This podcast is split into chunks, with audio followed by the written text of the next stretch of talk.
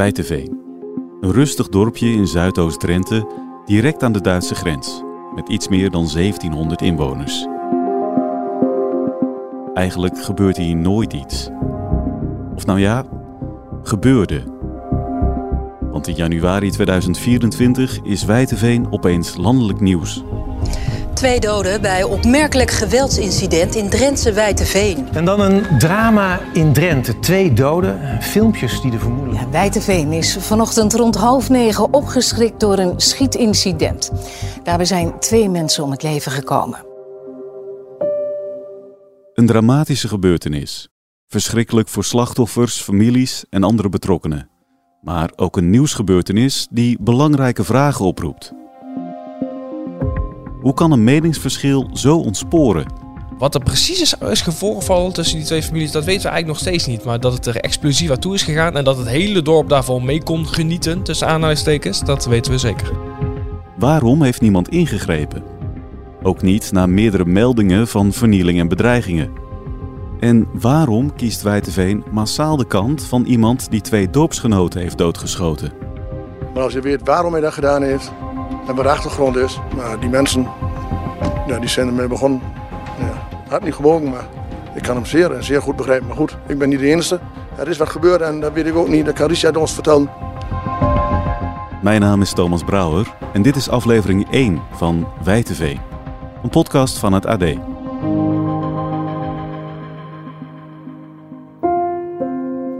We gaan terug naar 16 januari 2024. AD-verslaggever Sebastian Kwekel is net begonnen aan zijn werkdag op de redactie in Rotterdam. Het was eigenlijk eh, best wel een rustige dienst. Uh, om half negen 's ochtends kwam er een uh, melding binnen van een verkeersongeluk bij de veiligheidsregio Drenthe. Ja, dat is voor het AD landelijk niet zo heel groot, dus dat hebben we toen laten liggen. Een verkeersongeluk, dat ja, was het eerste wat dat je was eerst auto tegen boom. Die melding kwam bij de veiligheidsregio binnen. En een kwartier later kwam er een melding van een geweldsincident binnen bij de politie. Uh, die zijn daar toen uh, opgetrommeld.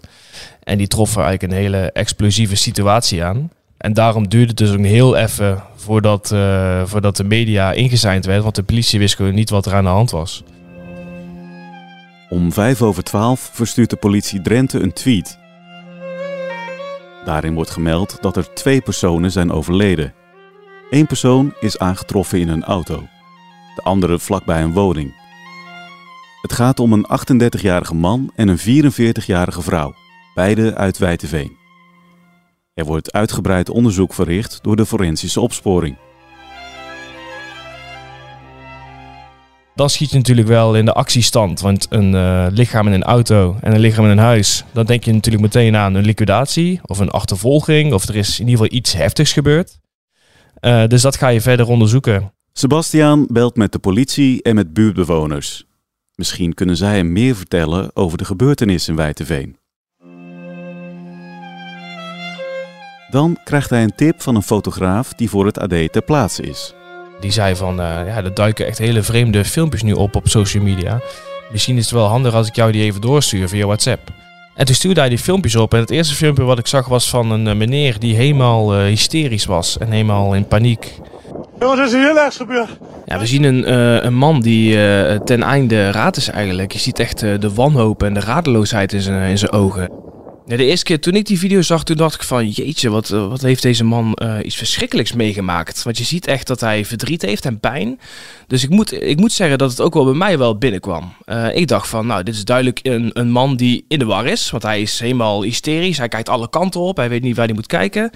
wat is er met die man aan de hand? Hij richt zich direct tot te kijken van, joh, er is iets heel ergs gebeurd. En daarna leidt hij ons in met wat er dan precies aan de hand is. Ja, daar komen we niet helemaal achter. Maar hij zegt dat hij een jaar lang uh, gepest en getreiterd is door, door, zijn, door de kopers van zijn huis. ze hebben het eindelijk voor elkaar, zegt hij.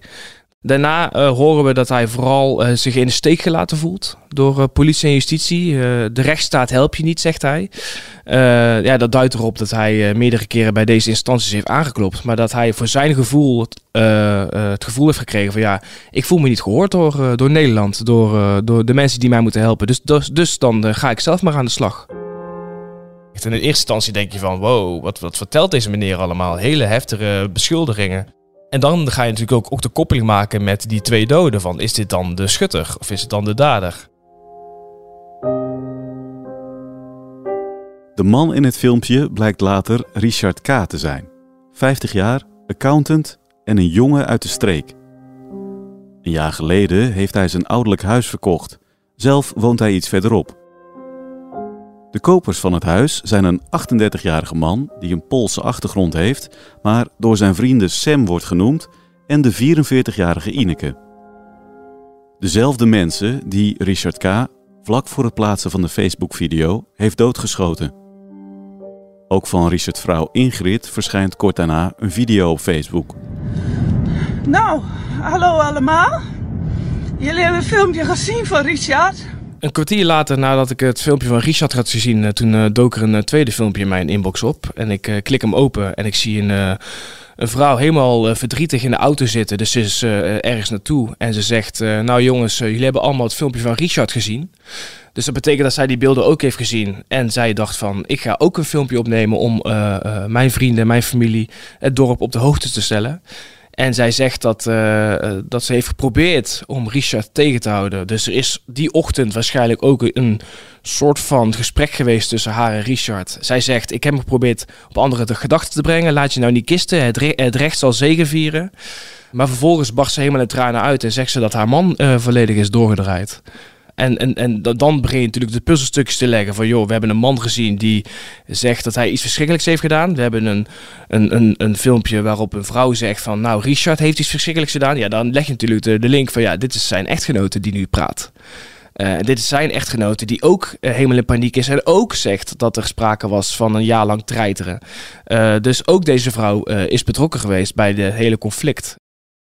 Dat conflict blijkt te draaien om het huis dat Richard K. begin januari 2023 heeft verkocht aan Inike en Sam. Het is een vrijstaand huis uit 1935. Ineke en Sam betalen voor de woning, inclusief een flinke lap grond, 750.000 euro. Een halve ton boven de vraagprijs. En via via kom je dan in contact met de, de makelaar, die betrokken was bij de verkoop van die woning. Die man bel je dan op en die neemt de telefoon aan. En uh, dan, dan vraag je van, uh, goh, bent u de makelaar van het huis waar uh, zojuist een dodelijk slachtoffer is gevonden?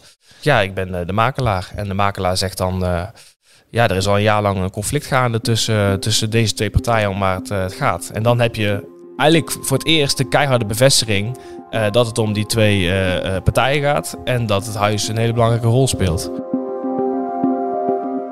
Dat huis, daar is volgens Ineke en Sam van alles mis mee.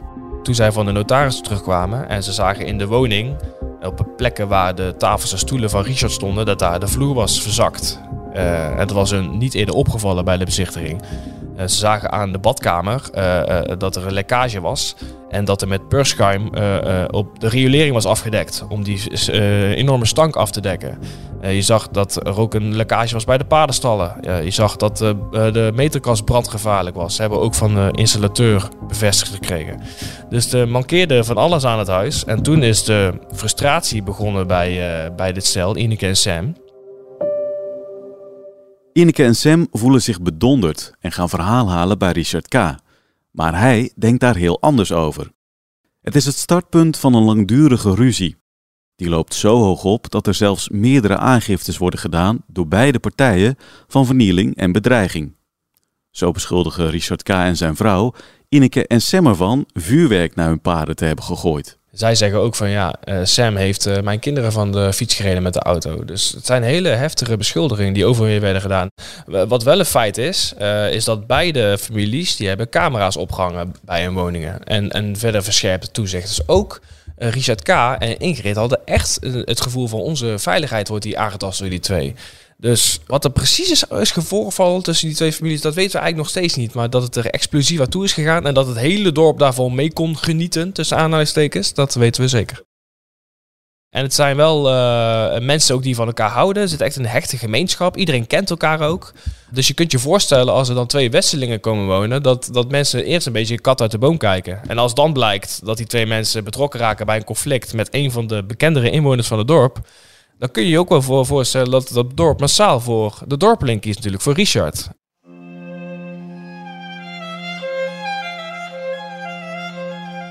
In Wijteveen reageert men, behalve geschrokken, ook begripvol als blijkt dat Richard K. het tweetal om het leven heeft gebracht. Op social media regent het steunbetuigingen. Ja, en ik ben best wel een fervent social media gebruiker. Ik eh, ben best wel. eh, ik zit, zit op Instagram, ik zit op Facebook, ik zit op TikTok, eh, op Twitter. Maar ik, dit, zo'n golf van sympathie heb ik echt nog nooit eh, gezien eigenlijk. Die steun voor Richard K. blijkt ook als de dagen na de gebeurtenis verslaggevers van verschillende nieuwsmedia de wijte Venus bevragen. Ik ken hem van lagere school.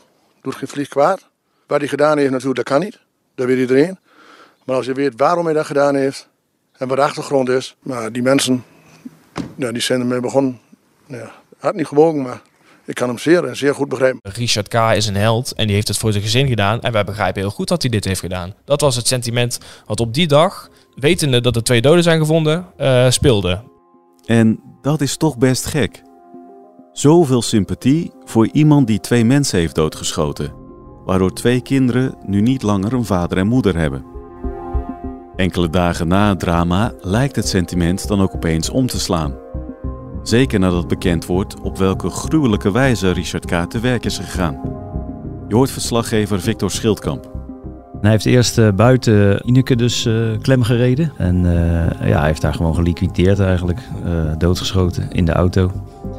En daarna is hij naar het huis gelopen en daar heeft hij aangebeld. Daar deed het zoontje open van Sam en Ineke. 12-jarige jongen. Ja, dat zou normaal gesproken toch een moment nog kunnen zijn waarop je tot bezinning komt.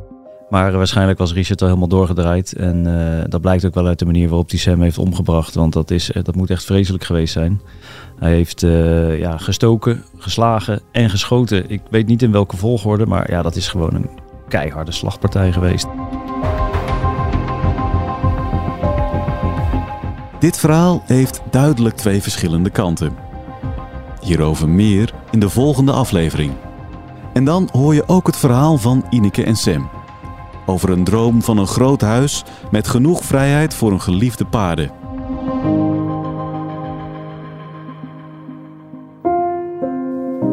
Wijteveen is een podcast van het AD en wordt gemaakt door Sebastiaan Kwekel, Victor Schildkamp, Raymond Boeren, David Lambert en door mij, Thomas Brouwer. Meer over het drama in Wijteveen vind je via ad.nl slash Wijteveen.